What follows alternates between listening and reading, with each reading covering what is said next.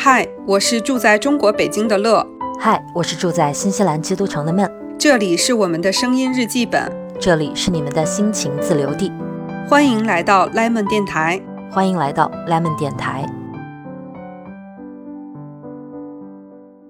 Hello，大家好，我们又回来啦。Hello，大家，我是，呃，这个穿着跨栏背心儿、短裤在家录音的，不是闷。你们听起来会不会很冷？还 有跨栏背心儿，你这挺厉害的。嗯，我是穿着呃毛毛的拖鞋和衣服，喝着热茶在家录音的乐乐。我的汗都滴出来了，乐老师。我们今天有点热，你们有点冷是吧？我们今天还算回温了，就是北京上星期的时候，有一天就有两天特别特别冷，然后那时候不是有一张图在网上流传嘛？呃，iPhone 的那个天气，它读取出来的那个数据，就是北京的体感温度是负三十度，零下三十度，然后北极同时的体感温度是零下二十四度，然后就北京比北极还冷。哎呦我的天呐，这也是绝了！你 看我们厉害不？我这反正。我最近在各种时候打开手机，就看到各种北半球各个地方的朋友都在说今天太冷，特别冷。对。因为我一直都没有买那种什么像大鹅啊，就是那种专门防风防这个寒的那种羽绒服，我都是那种比较普通面料羽绒服。所以上周我的情况是在羽绒服里面穿那个优衣库的那种轻薄羽绒服，就穿两件羽绒服。哎，你这样更保暖，就是层穿的比较多一点，会比较保暖。我听说可以吧？嗯，今天聊点啥呢，乐老师？今天。呃，聊一个之前跟你讨论过的一个小事儿，想到的一个话题吧。嗯，其实我想，哎，这刚马上就要这个过年了，这个新年喜气洋洋的，我就来聊有点丧的一个话题，是不是不太好？没有关系，丧是我们人生的经常出现的一个话题，是吧？其实今天是想跟你和大家聊一个关于失落感的一个话题。嗯，是我最近的一点小感受吧。就是我不是从十一月份又这个回到职场工作了嘛？对。然后呢，就是跟我一起工作的这边也有我以前的同事，因为其实呃，大家就是工作一段，如果咱们的听众学生朋友比较多的话，在你在职场上工作了一段时间之后，你就会知道，你再去求职的话，其实不是一个求职的过程，其实有点是像是一个择业的过程，就是你可能有了经验，有了自己的这个呃特长。之后，你就可以去选择这个工作。在选择过程当中，其实很多是呃，通过你的同事、通过你的同学、通过你的合作伙伴帮你去做推荐的这种。对，所以我这边也是以前同事推荐的。然后，所以在这个新的这个公司也会有以前的同事。然后，其实以前大家都是。呃，同样的级别，就是虽然专业上不同，但是我跟我都认为说我在我的专业上也是很出色的。嗯，但因为我不是因为家里面和个人的一些原因，其实是有两年多，差不多三年的时间没有做这种全职职场工作。嗯，所以我现在再回来之后，呃，我的这个同事他其实就到了更高的职位。然后他的这个能力也是显而易见的，我能够看到的有一种很明显的这种在他的那个层面上的提升。那包括他可以这个 hold 全局，也会比我的这个 hold 全局的能力更强很多。嗯，所以其实在这个时候，我就会有一个比较强烈的失落感啊，失落感就并不是。对，就并不是说，因为我知道他也是这几年他也是相当的辛苦，相当的努力。是，他是因为自己的努力，所以获得了现在的这个成绩和成就，以及他应有的这个职位。呃，就这里面我没有什么嫉妒、柠檬这种没都没有。嗯，我是很替他高兴，他能做到这样的程度，因为我知道他也是努力的人，自己也很出色。但我在反观自己的时候。就会觉得原来跟他其实是差不多的，但是现在就觉得跟他有了差距，我就有一种比较强烈的失落。我觉得这种失落感还真的是跟那种就是，因为你知道，有的人他是自己吧，他也没怎么努力。然后人家努力了，得到了一个比较好的成果。有的人他就是有点嫉妒那种，但是呢，他自己其实一想自己，那我又没努力，对吧？他其实那种嫉妒就是就说说也就过去了，他不会真的特别往心里去。反而是你这种，就是你也在用力的生活。做好你想做的事情的过程当中，慢慢慢慢的，你就觉得他好像越来越领先于你了，就那种落差感是让人比较难以释怀。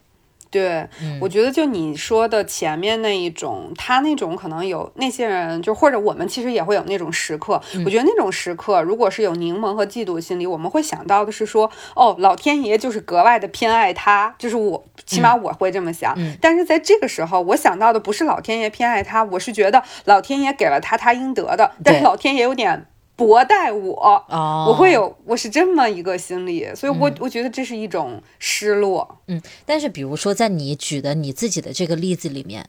这几年呢，你的这个朋友、这个同事，他一直都还在做着他现在在做的这个工作，所以他在这方面有长足的长进。但是你其实是调换了方向，你去做了一些别的事情，所以你这方面的能力就是停在可能停在之前那里，或者说比较少的长进。跟他来比较的话，你们两个现在的这个情况是，就是说符合常理的，对不对？对对，所以你才会有失落。对，所以你其实并不是对吧？也并。不是说老天爷对他让他更幸运了，因为他就是在这方面比你努力的更多，比你花的时间更多。但是就是对于这个结果，心里多少还是有点愤愤，因为毕竟以前咱们是站在一条线上的，现在你就跑我前面去了，就有点那个，对吧？就还是那种道理我都懂。但是我就是有点不舒服，对。但是我觉得那种愤愤，我不知道大家会不会有这种情况，但起码我是说，这种愤愤不是对他，而是对我自己的这个境遇，就是这样特别的这种，就是这种情况会有一种愤愤，就是引发的一种失落，我是这种感觉。是你让我想到以前，不知道你会不会有有过哎，就是我想到的是那个。高中的时候，你说要高考了，大家都是一个班上的学生，一个学校，那不就就是大体来讲是差不多的。然后一高考完就散布世界了，就有的在这儿，有的在那儿，对吧？就各种天差地别的感觉了。就那你明明前十八年大家都是肩并肩走过来的，突然一下子就去了不同的地方，那再往后你就看着看着，一些人就越来越辉煌。一些人就越来越平庸，或者说就是就大海当中茫茫人海当中的一个普通人了，你就会觉得对吧？就是这种时候有一点无力，也不知道该怎么说。因为我觉得每个人在自己的角色里面都还是努力的，因为自己想把生活过好，这个是一个非常本源的愿望嘛。就多数的人，他不会把自己的生活弄到一团糟，就多少还是在努力。但是你就会看到有一些人，哇，他怎么就已经做到那样的事情了？你就会觉得，我想都没敢想过那种事情会发生在我的生活里，就已经境遇差别大到那种地步。我我会有这样的落差感啊！就比如说，当时你看，我跟小哥是一个高中的，那怎么一上大学，开学第一天，他就他在剑桥报道，我在武汉的一个普普通通的大学报道，那。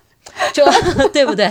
你这个你怎么办法？你那我也知道，高中我们比如说他就是那种竞赛班的学生，我就是普通班的学生。但是毕竟我们就是一个学校的，你还是会觉得这就是你身边的伙伴啊。我会觉得我会我可能会离他越来越远，人家能做到的事情越来越厉害，而我而我就会活成那种普通的中年人，我会越来越平庸，会很可怕那个感觉。就像我也是啊，比如说我看到我的同事，我就会认为说他在这个职位上。他可以去接触的面、接触的高度，那就比我现在要接触的面和接触的高度要多很多、广很多。嗯，那可能我可能需要再过三年才能达成他现在的样子。可是再过三年的时候，他又站到了更高的位置上，对我就会认为在这个部分，那我永就可能之前的一个选择，就会让我未来的一段时间都会很长的一段时间，我可能都会。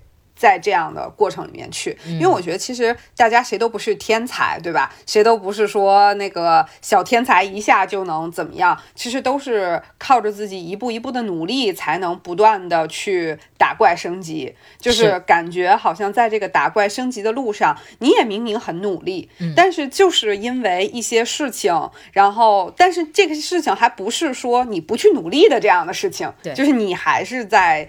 努力的时候，然后就出现了偏差，然后出现了轨道上的不同，然后你就会开始觉得，他跟我过上了不一样的生活，做上了不一样的工作。嗯，但是你觉不觉得，在我们进行这样一个比较而产生落差感的过程当中，我们其实是狭隘了，因为我们在此时此刻就只盯着了某一个方面。我们觉得在，比如说在工作能力上，在这个气场上。他这三年嗯极有长进，而我可能留在原地，但是可能逆水行舟，不进则退，就显得我好像退步了，他到我前面去了。嗯，但是这三年你也没有白过呀，你做了很多别的事情，你在别的方面可能有很多收获，你获得了不一样的一段人生的体验、人生的经历，在未来某个时刻，可能在某件事情上面，你会有带来一个完全全新的角度，因为。你们的阅历是不一样的，所以如果拔高一点来看呢，我又觉得似乎也没有所谓的那么大的落差，只不过我们单拎出一项数据来比较的话，可能是造成了一点落差。对呀。咱们这种人 还不就是一向都接受不了别人不行的地方吗？一向都不能录一遍。对 呀，就是咱们比别人强的那个地方，一向都认为，哎，那都是运气，那都是对对吧？当然，咱们不如别人的地方，就会说，哎呀，我怎么又这样？是的。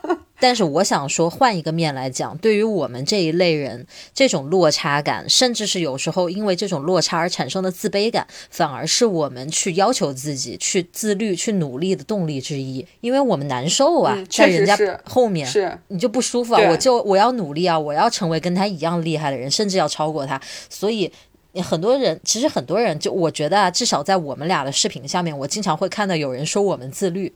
说你也有人说我自律，哎，惊讶吧？就是也有人说我自律，是啊，我觉得就是很自律啊。你看你都这么说，我甚至都要信了。就是我觉得会因为这个吧，就是自己对自己有一点不愿意落后于别人的那个感觉，就不管是什么方面，可能是好强那种感觉吧。就是对，是是不是？你就你就难受，你就觉得我这方面不行，那我就得赶上去。你就这种让你产生落差感的感觉，反而成了你的动力。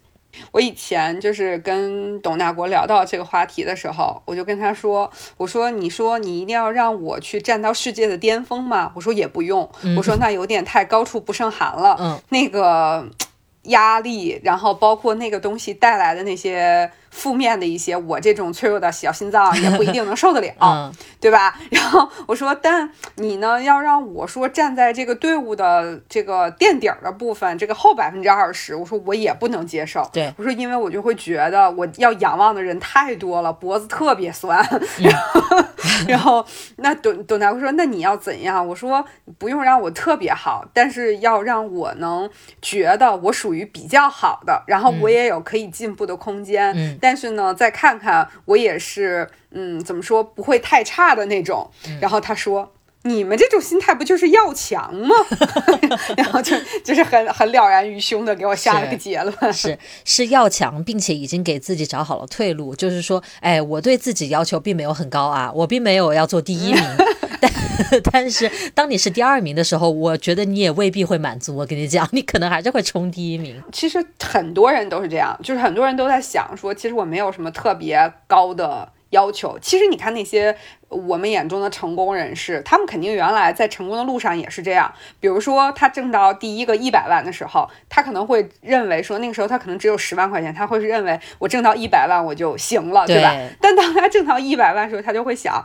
那前面还有挣三千万的人，没错。等挣三千万的时候，他又会觉得得挣一个亿才是最厉害的。是的，是的，就是真的是，嗯，确实这个没有一个头，就是因为你站的位置不一样，你往前看到的那个视野就不一样了。你总想往前奔，是，我觉得这个是写在基因里的，就是往大了说，人类进步的动力之一嘛。要不然怎么进步？那些科技是怎么发展的？是你说是不是？哎，我突然间想到，就是以前我们不是讨论过，就是说像你跟我，就是都容易成为这类我们刚刚说的这类人，对吧？就是容易对对，容易产生落差，容易觉得容易觉得自己啥都不如别人的那种。但是我记得以前我们也聊过，就是像什么陈老师啊，像什么董先生啊，他们这种人好像就不是太有。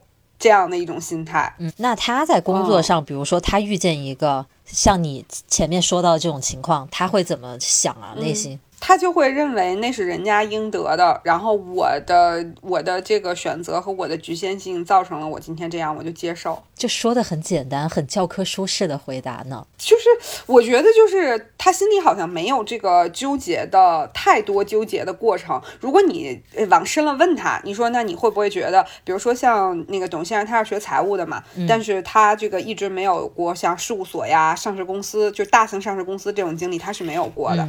然后。就是当我跟他聊到说，因为他们之前也有过校庆什么的同学聚会，然后回来我们聊到谁谁谁怎么怎么样什么的，然后就聊到这个问题，他没有太多的纠结，他会认为啊，那他们也付出了他们的辛苦，那他们现在得到的是他们。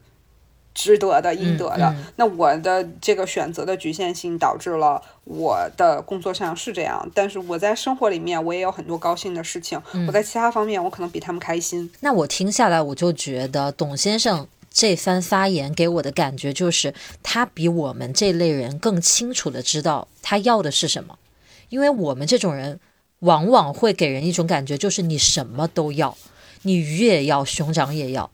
你看，你这三年选择了不同的方向，那当然是因为你要了一个别的东西，你把这个东西优先了，你过了不一样的生活。这三年，你当然你也有你的很多小幸福、小确幸的时刻，但是当你再回来回到过去这条赛道的时候，你突然你又会纠结说啊，那我落后了别人三年，在这个时候，你似乎就忘掉了在那三年里面你获得的东西。你就会是我我那我听起来我的感觉就是你又要安逸，你又要能力工作能力的增长，你又要学习，比如说你学那些日语花的那些时间，你全职工作的时候是不可能办到的。你又要这个，你也要有时间去弄家里各种各样的事情，就是好像什么都要。但是董先生他因为他承认他那我做了这个决定，任何决定都是有局限性的。我选了赛道 A，我就不可能去跑赛道 B 啊，对吧？他充分接受我自己这个决定。所带来的结果是有弊也有利，有鱼就没有熊掌的，所以他坦然的接受，在那个熊掌的方面，人家就是有，我就是没有，但是我又有我的鱼。就是，我就感觉他想的特别清楚，这个我还是蛮佩服的。所以我感觉是不是陈老师也是属于这种？我一开始举了他这个例子，其实就是下了一盘大棋，你知道吗？在九月一号大学开学的那一天，他确实是去了好多学校报道，然后我只能在校内网上面看的那一种很优秀的那种生活。但是现在又怎么样呢？就是你 俩还是一样的嘛，对吧？一个房间里，我们过上了一样的生活。你看，这说明什么？这件。事情真的给我很重要的一个影响，因为我从小到大都是对学业这个方面是非常仰望的。我对于那种学习好的、能考上好学校的、什么竞赛得名的、很聪明的学生，是天然有一种向往和崇敬的。我觉得是我达不到的，我也是，对吧？我觉得他们好像毫不费力，对，就那个什么，特别的，对不对？学霸有一种天然的好感，尤其是那种他不是特别努力的那种学霸。他就是好像轻轻松松的他就学霸了，我就对那种人我真的是佩服的五体投地。然后我会觉得就是那个血管里流的血都不一样，再加上他又读那么牛逼的学校，我就会觉得哇，那是什么样的人？但是我跟陈老师认识就是他在呃剑桥上学的过程当中我们才认识的。虽然我们是一个高中，但我们以前不认得，所以我是以那样一个角度去认识他的。我就觉得哇，当时特别有名的那个人，我我怎么跟他认识了，成为了朋友这样子。然后在整个这个接触过程当中，一直到现在，你看过去这么多年了，我渐渐会发现，其实这个东西对于他们而言也是巨大的一个负担呢，就是曾经的荣耀。嗯，我觉得可能这是他们这一类人的一个功课，要接受所谓的平庸吧，没有那么光环，没有那么优秀的生活，其实是。自己要做出一些努力的。你像他周围也有一些朋友，曾经也有过一些光环、一些荣耀的时刻，但是现在其实大家都是普通人。你说现在混到这。这个岁数哪还有以前那么大的光环呢？因为考一场考试就能成为一个什么学校里的风云人物，现在哪有这么简单的事儿嘛？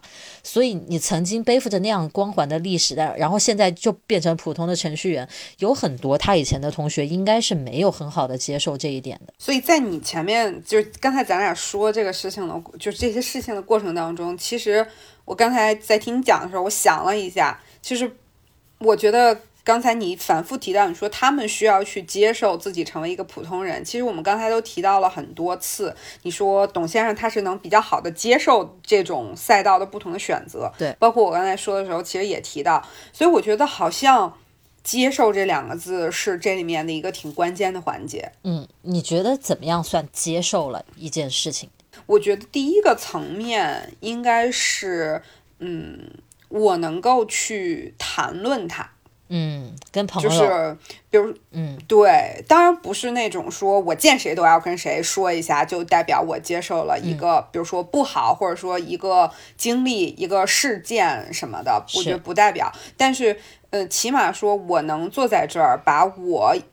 以前为我带来这种失落感，为我带来伤痛的这样的一些东西，我能用相对来说比较第三者的视角去跟他讲述，跟你去讲述这件事情，然后去讲述这里面我收获了什么，失去了什么，我怎么去现在怎么再去看这件事儿？我觉得这是接受一个很重要的部分。是，我觉得还有一个就是在这个。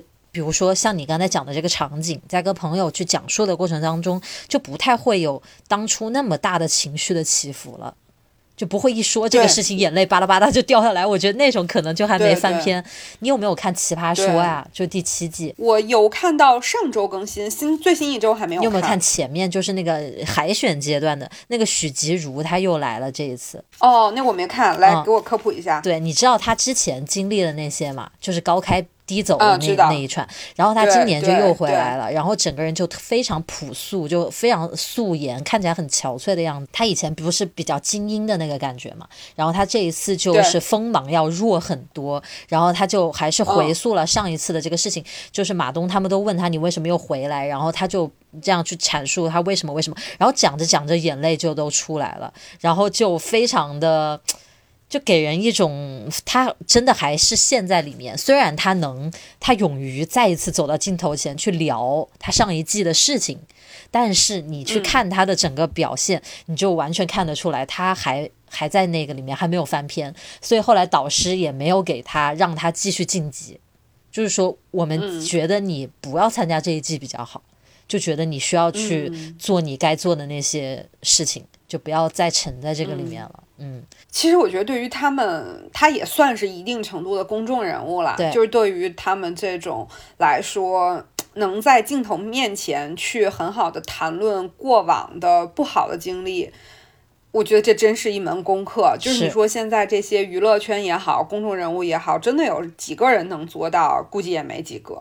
是，所以其实接受能去侃侃而谈过去的一些打击、一些创伤什么的，它是需要一定时间的。我觉得这不是一夕之间就放下的，而且这里面是需要一些，比如说自己重新再去找到一个什么新的。为之奋斗的一个目标啊，或者说自己一个新的兴趣点，包括家人的帮助，其实我觉得能真的去呃放下这件事情，再去谈论它，真的去接受它，其实这个里面还是需要，如果就是这个事情当时给你的伤害和影响越大，其实后面需要做的事情可能真的就越多。对，就是它是一个非常复杂的过程。是，还有一点就是说。你这件事情过去了，然后你再次遇到类似的事情的时候，你能用一个比较平常心的态度去面对它。对，我觉得这也这也是一种接受。像我有以前我一个下属，然后她老公就是特别想创业啊，就是一直就想做自己的公司。他是那种技术人员，就跟小哥类似，写代码的那种。然后呢，就是一直有一个创业梦，然后他就是多次创业。后来呢，她最后就是当时我认识我这个下属的时候，就是因为她老公要来北京创业，然后她来北京找工作，然后把她招进来，是这样。然后之前她老公就已经创业多次，都已经失败了。然后但是她老公就是每一次再有机会能去创业的时候，都会带着那个最初的那个梦想，都会带着最初的那股热情、那股劲儿再去。我觉得这个就是一种接受，就是他在面对这个事情，其实已经伤过他很多次了。嗯，你想创业失败，其实，呃，甭管是心理上、经济上各方面，其实对人都还是有一定的打击的。是的，你想他一次又一次面对了这种事儿，每次再有机会回来的时候，还都是那个劲儿再去，我觉得这人挺厉害的。其实有很多现在的所谓的一些大佬，你像雷军什么这些人，他当初都是经历了无数次失败，创业失败是吧？是。最后可能某一次怎么就机缘就对了，他就做起来了。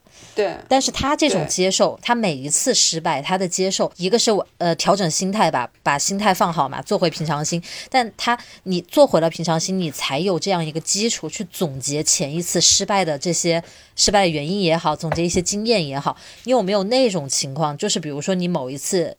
小到小的考试，大到一些人生的挫折发生了之后，你很受到打击，完了之后，就是你都没有办法去想它，你你更别提你这次去总结一下失败的原因什么了，你就无法释怀，你可能会怨天尤人，你可能会就怨什么什么不公，就我自己倒霉，这次就遇到什么事儿了什么之类的，你就没有办法去调整自己再出发，你就永远陷在那个失败里面，然后你会去找一些别的原因去分散这个罪恶感，就说啊，就是怪谁，怪命运啊，怪老天啊这种。就是这种，我觉得肯定是前面那一种能站在那儿回看，再去看这里面有什么问题的人，对是极个别的。所以你看，最后能成的那些大佬们，就只有那几个嘛。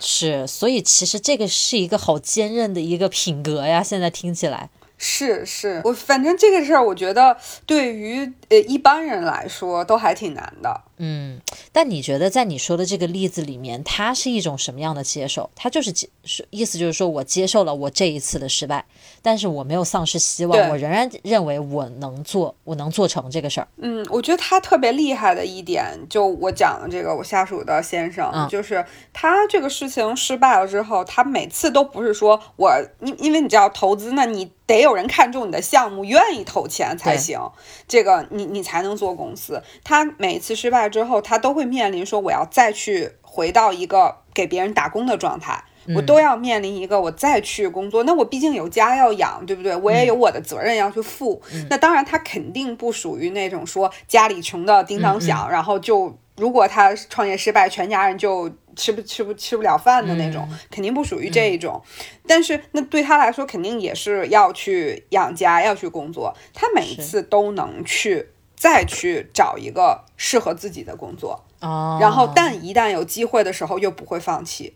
我就觉得这个人在这方面太厉害了。确实，那就是他其实他一直奔着同一个梦想，只不过说有时候不是追梦的时候，我先暂时把梦想藏一藏，对，我去先把现阶段该做的做好，但是一旦有机会，我还是要去冲我的梦的，这真的是不容易。是。你有多少人都是经历了一次打击，完了之后，比如说像你说这种情况，他创业失败了，然后他觉得我就是一个没有遇到伯乐，我就是有才华，那怎么办呢？老天就对我不公，那我随便找个找个工作算了，反正也是屈才我了，我就随便混混，我也不认真干，就这种当然肯定有的。肯定有的是，有的是，就是包括就是有很多人他去创业，他的想法是，呃，我拿到风投的钱，然后我在这个期间，我不会去实现我最初想做的那个事儿，而是我想办法找个大公司把我收购了。嗯，就是这这一种，就是每个之间我都觉得是特别特别有差别的。是，就是我老觉得前面的那种人，他每一次都能再回到原地，然后每一次又能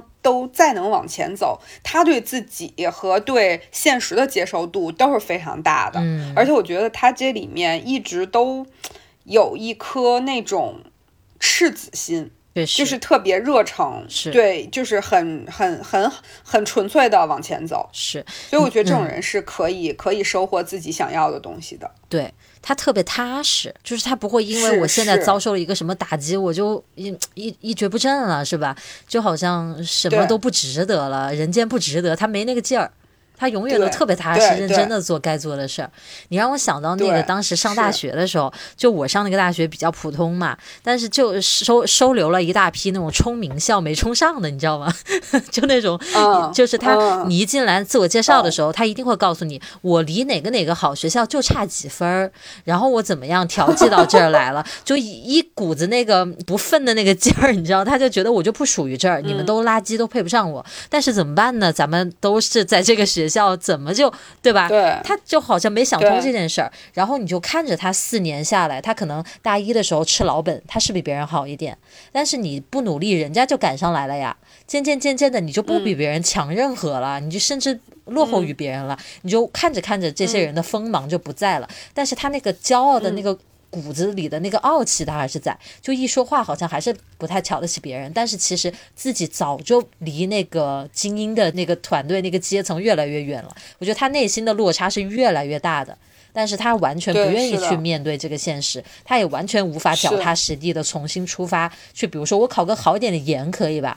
我就在这个学校，我一样可以参加那些什么竞赛比赛，我去争取一个好的名次吧。他完全不会，他就是沉浸在我高考就差几分，他就永远在这个里面过不去了。所以这种人最后就成长成为了他自己最讨厌的那种中年人。哎，真的是的。然后还有可能在网上去骂别人，什么有的人 炫富啊，就是他看别。别人还不爽，我我们俩这一段可能讲的有点过于犀利，或者我们俩有点过于毒舌，但是我觉得这这是一种真实的情况，就是如果就是落落差感这件事儿，每个人都可能有，就是如果说我们短时间之内不能接受它，我觉得也很正常，但是我们真的都都千万不要做那个永远不能接受自己的人，那个真的就是离你想成为的人会越来越远。是的。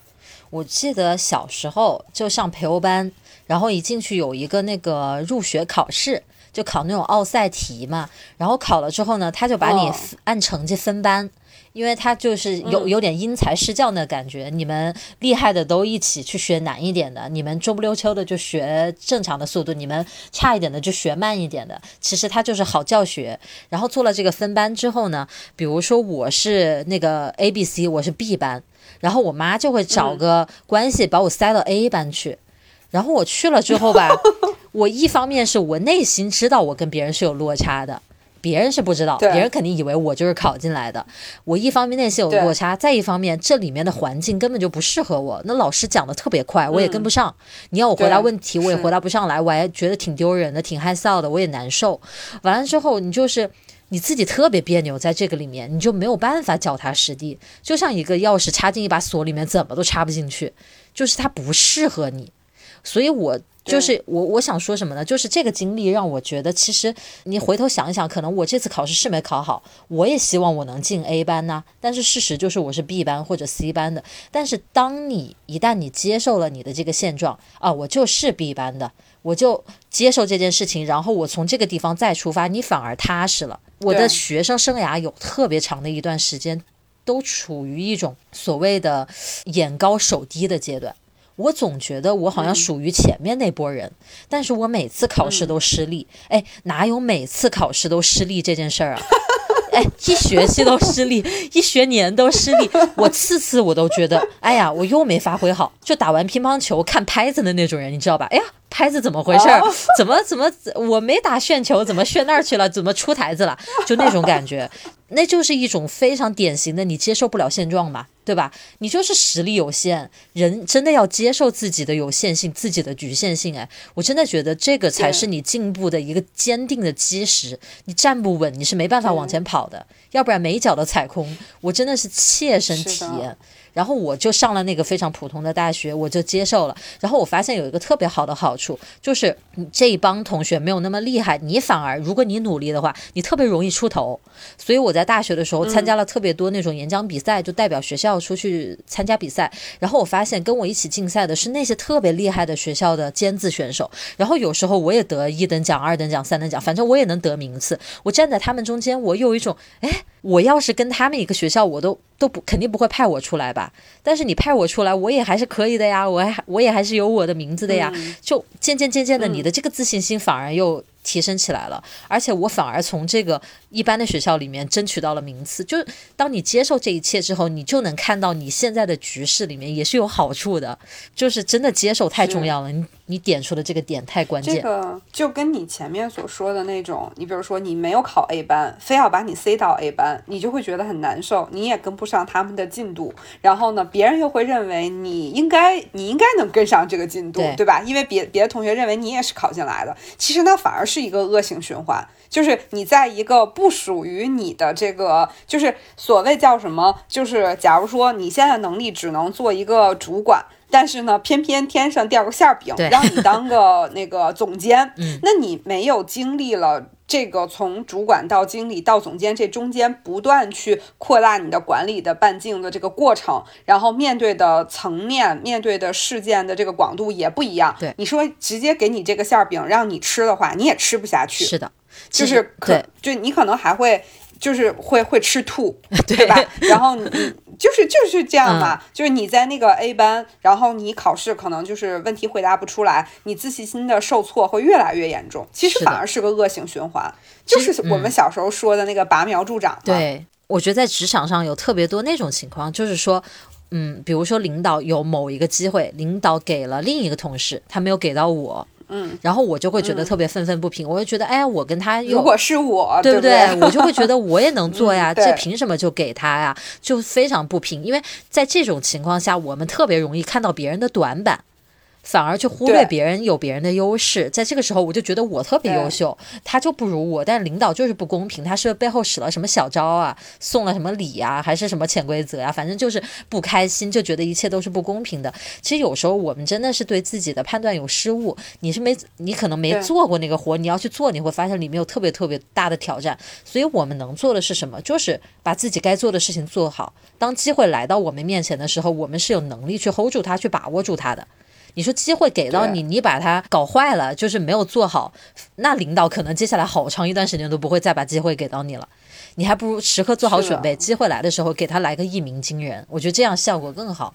对，所以其实，嗯，接受这件事情是一个接地气的事情，是，就是。我我我总觉得，就是当我们产生落差感的时候，如果嗯很长时间不能接受的时候，感觉人是飘着的，是，就是你没有一个依托的东西，嗯，就是你没有找到那个能够跟你衔接的那个位置，你是一个就是晃晃悠悠、空空荡荡，你觉得无从下手的那样的一个状态。是的，我觉得那样的时间如果过长的话，真的会。就是他接下来就会对你产生很多，就可能短时间之内没有什么负面的影响，因为毕竟接受它是一个过程嘛。但是如果说长期不能接受，就像你前面讲的，真会真的就会变成一个你最不想成为的人。是，你不去接受现状，你就没有办法努力，因为你就努没有那个劲头，你就永远沉浸在那个失败里。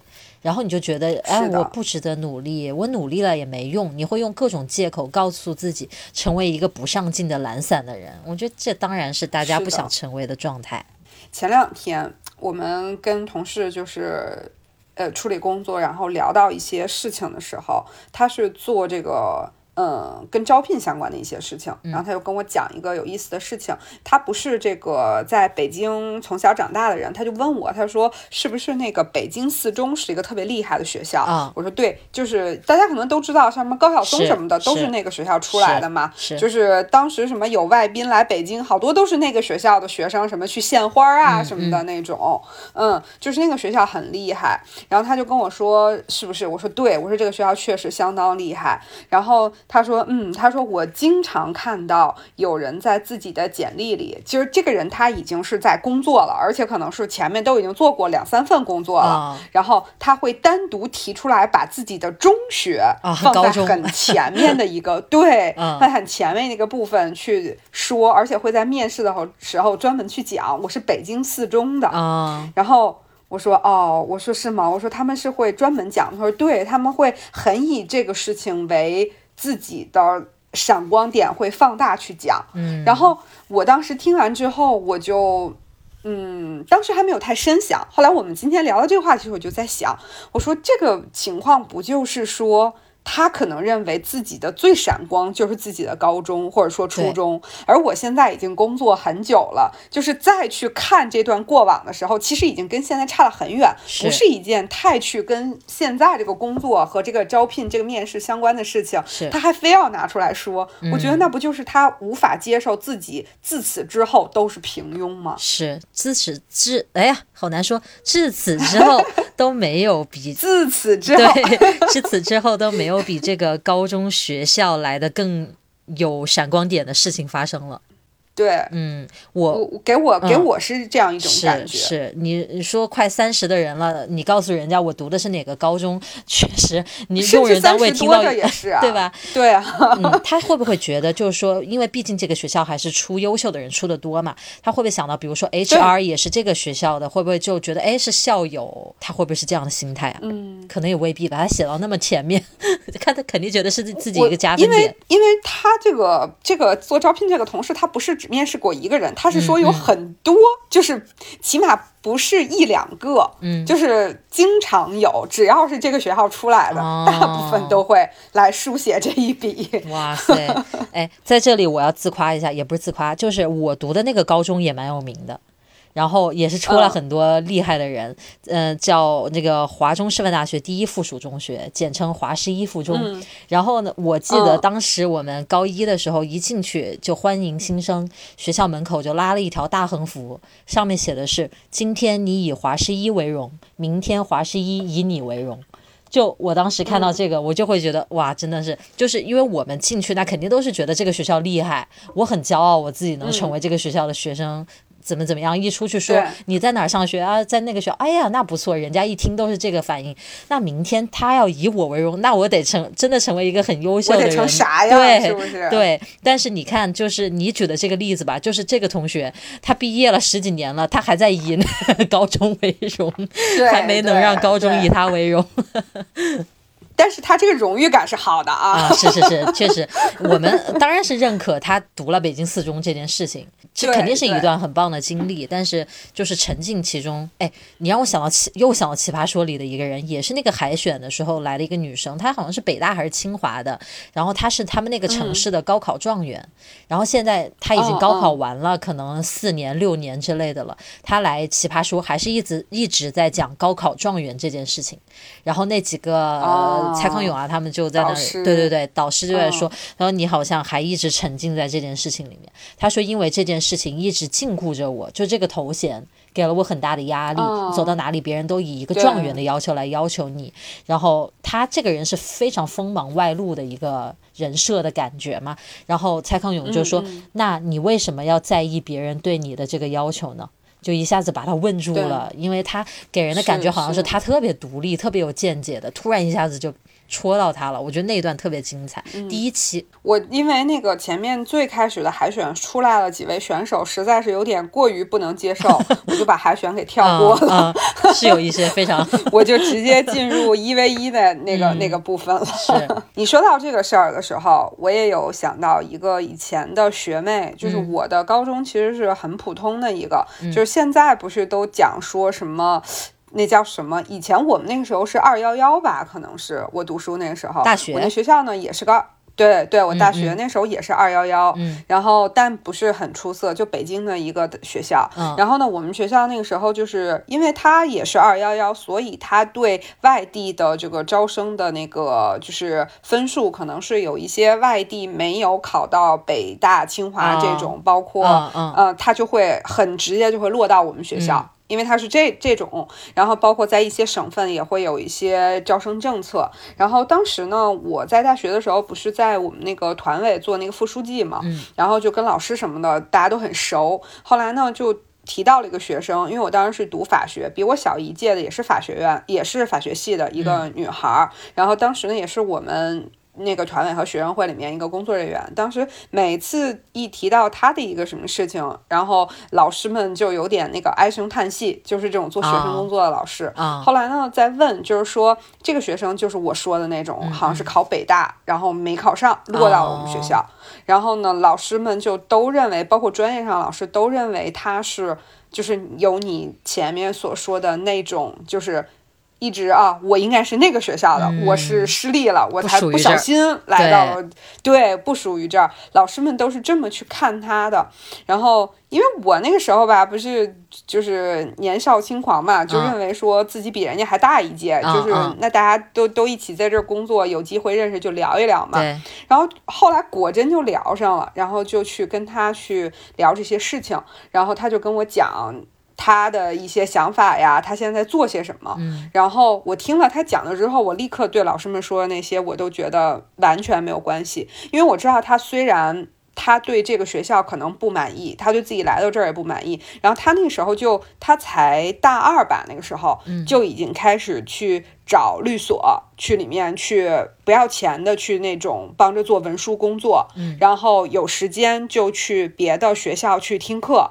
就是他可能在我们学校显示出一种说有点格格不入，但是他在外面其实做着很多的事情，就是他还是。在为了以后自己能更好在努力，是。所以当我听他讲了这些事儿的时候，我就觉得其实老师们说的那些对他来说都不是事儿，就是他可能就是表现的是这样，但是他没有放弃成为他自己想成为的那个人。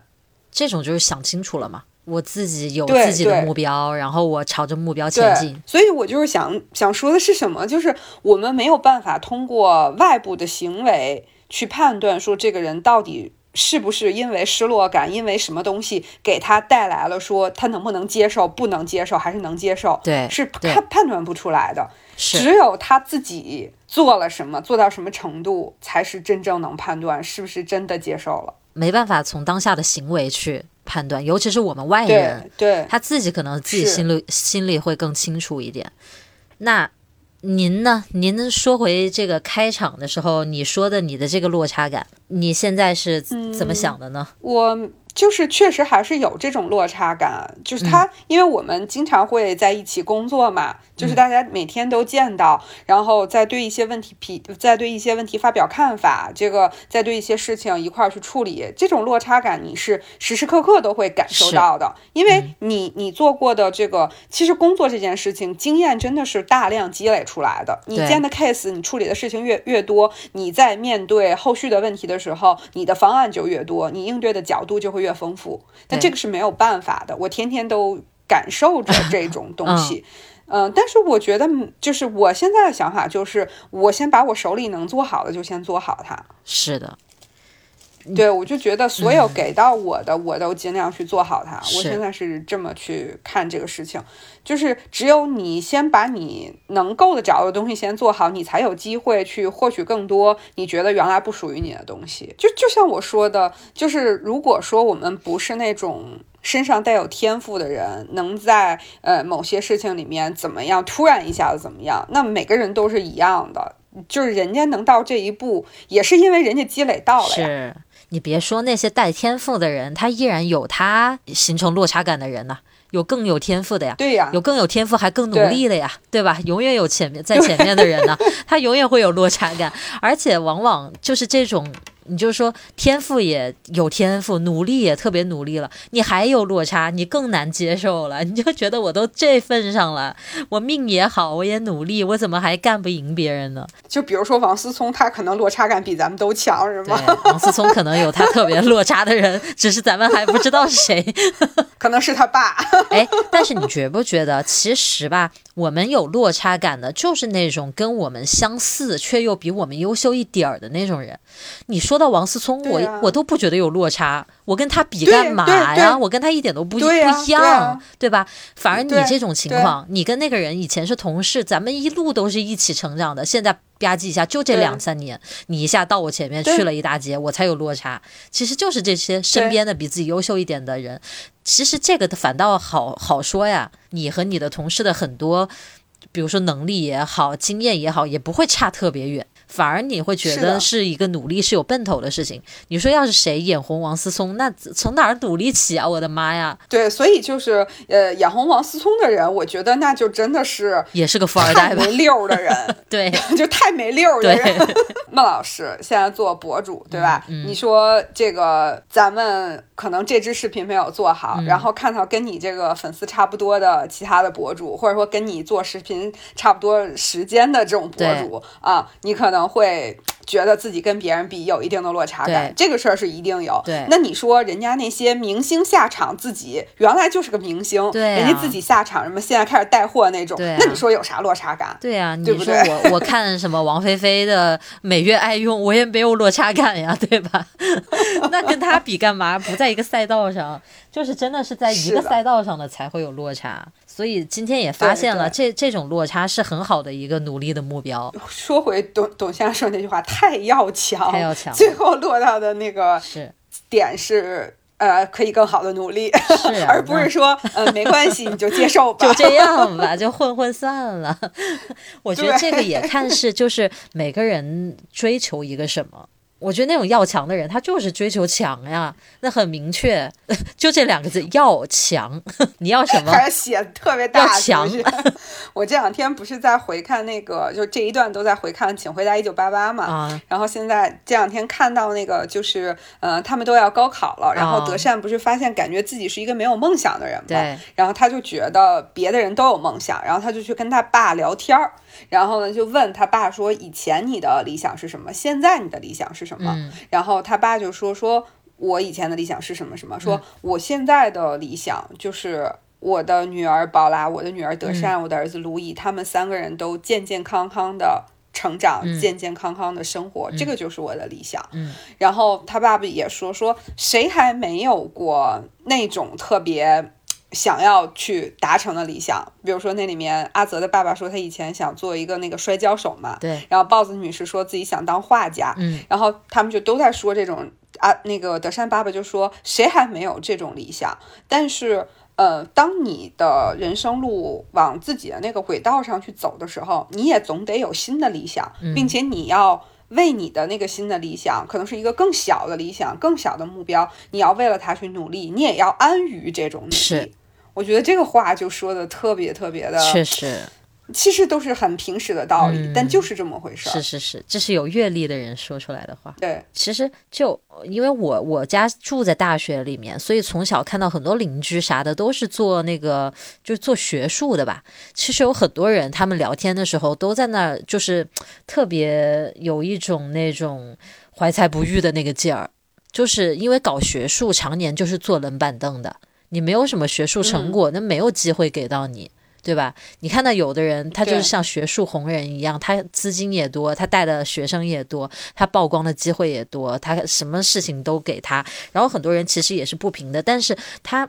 嘴上是这么说，但是他对于他自己坚守的那个学术的那个区域，他依然有他的热情。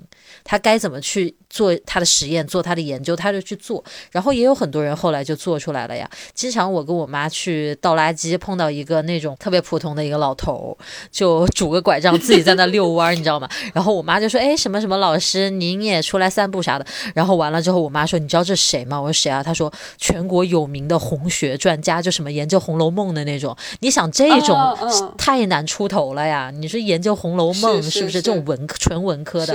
就这种做一辈子，我真的哇塞！我再回头看那老头一眼，肃然起敬。这真的是 就是踏踏实实的努力，就是对不对？你说他他不想要钱，不想要名吗？他也想要的，但是他特别接受，就是我这一生就为这个事情做研究，我就奋斗这个事儿，我能做出来算我幸运，我做不出来我也就接受。我我很佩服他们这些人，其实其实接受真的是个功课吧。嗯，我觉得就对于所有人来说，可能都是一个功课，就是它确实很难，因为呃，就像我们很早很早以前刚开始聊电台的时候，我们就说过，这个资讯这么发达，别人过成什么样，你可能这个别人恨不得中了个十块钱的彩票，你过。呃，半个小时你就知道，对 吧？你都会，你都会感慨一句：“哎呀，他运气真好，又中了十块钱呢。”对，就是这个时代真的是别人过得好，你快速的就知道了。是，但是别人过得好，终究是别人过得好的事情。是，我觉得这个时代因为社交媒体、自媒体的发展，把一些人的光鲜亮丽和幸运太放大了。让人觉得他好像触手可及，其实这背后的辛酸啊，那些付出啊，就是真的是被忽略的。你看 B 站上面那么多厉害的 UP 主，就像何同学那种，他拍的片子是好啊，你会觉得啊，老番茄一个大学生，现在一千万的粉丝多光鲜。他喜欢玩游戏，他就把游戏拍出来，那么多人就喜欢看，那背后多难呐！你看我们自己做了 UP 主就知道了。我的天，那你自己得其实做各行各业的工作。因为你是艺人团队嘛，对，你自己得做太多事情了，他一点都不容易。对，所以你看这个时候，我就觉得孟老师特别值得我敬佩。妈呀！你看我就是充分的认识到了，我做 UP 主这个事儿没有什么天赋，也没有什么特别多能努力的空间，我就回归了一个打工人儿。然后孟老师就还在努力。你看，此处应该有掌声。换一个角度说，我对你是非常羡慕的，因为你是有退路的，你曾经有那么丰富的工作经验。当你试了这条路，你觉得它不适合作为你的主职业，你可以很轻松的转换赛道。我没有别的副赛道可以转，姐姐。那怎么办呢？我只能在这个赛道上再跑一跑，以后看有没有什么别的机会做一个备选，是吧？就现在没有办法呀。也有也有，就慢慢的就都有了。觉得就是也是，其实也是一个接受的过程。是，就是你可能在这里面更多的只发现了你自己的现状现在是这样，但在这个过程里面，你不断的再去做你现在做的事儿的时候，你就会接受到你更多的部分，那可能你就发现了不一样的东西。是，其实。到节目的最后了，咱们也已经聊了蛮久的了。我突然想到有一个点，就是咱们不光是自己要接受自己这个命运的安排吧，我真的很想说，有一些家长他也真的应该接受一下哎。就还记得原来我。在电台里分享过一个咱们的听众，就说其实他本身已经在北京读非常好的学校的实验班，然后其实对自己的未来也是有也是有着非常明确的这个打算和这种呃方向的，但他的爸爸就非常强硬的要求他出国，一定要出国去读书，我就想到了那件事情，其实这也是一种。不能接受，是就是怎么就不能接受，在国内也读一个特别好的大学，然后也有一番成就，这怎么就不行呢？对不对？对，接受是今天的课题，挺挺好的，嗯，是挺好的。我觉得给我自己也提了个醒，就是，嗯，失落其实很正常，对，就每个人都会有。我觉得最重要的就还是过自己的。生活吧，不管你的生活是什么样的工作，什么样的日子，你你总得把自己的生活过出个劲儿来。嗯，这一点我其实对你是非常放心的。你感到失落了之后，一定会有无上的动力去敦促你自己勇往直前。昨天晚上剪视频剪到深夜，然后剪到脚发麻跌跤，剪到摔了一跤，也要怒把视频推上线，不可。对于一个兴趣爱好副业。都如此的认真，我们乐老师明年再来跟我们回顾一下啊，看这个落差感有什么样的进展。其实我觉得可能就像咱们最开始说的，每个阶段都会有，就是当可能我跨过了这个坎儿，就准备进下一个坎儿了，你又会产生新的落差感。是的，但是我觉得没关系，就。努力吧，有闷老师在我身边，这个可以随时跟他那个吐槽一下，就是，然后就给我那个小鞭子啪啪来一下。对，没事儿，咱们 lemon 电台的朋友呢，热情的评论刷刷的，马上那个信心就恢复了。我们依然啊，这一期也期待大家在什么小宇宙呀、喜马拉雅呀、网易云啊，给我们踊跃的评论，分享一下你们是如何看待落差这件事情的。对，以及说你们是如何接受这种落差，你们是怎么做的？我觉得这对于我们来说也都是有特别重要的这种鼓励、参考这样的意义的。是，今天也聊得非常开心，那我们今天就先聊到这儿吧。好吧，我们下期再见。下期再见，拜拜，拜拜。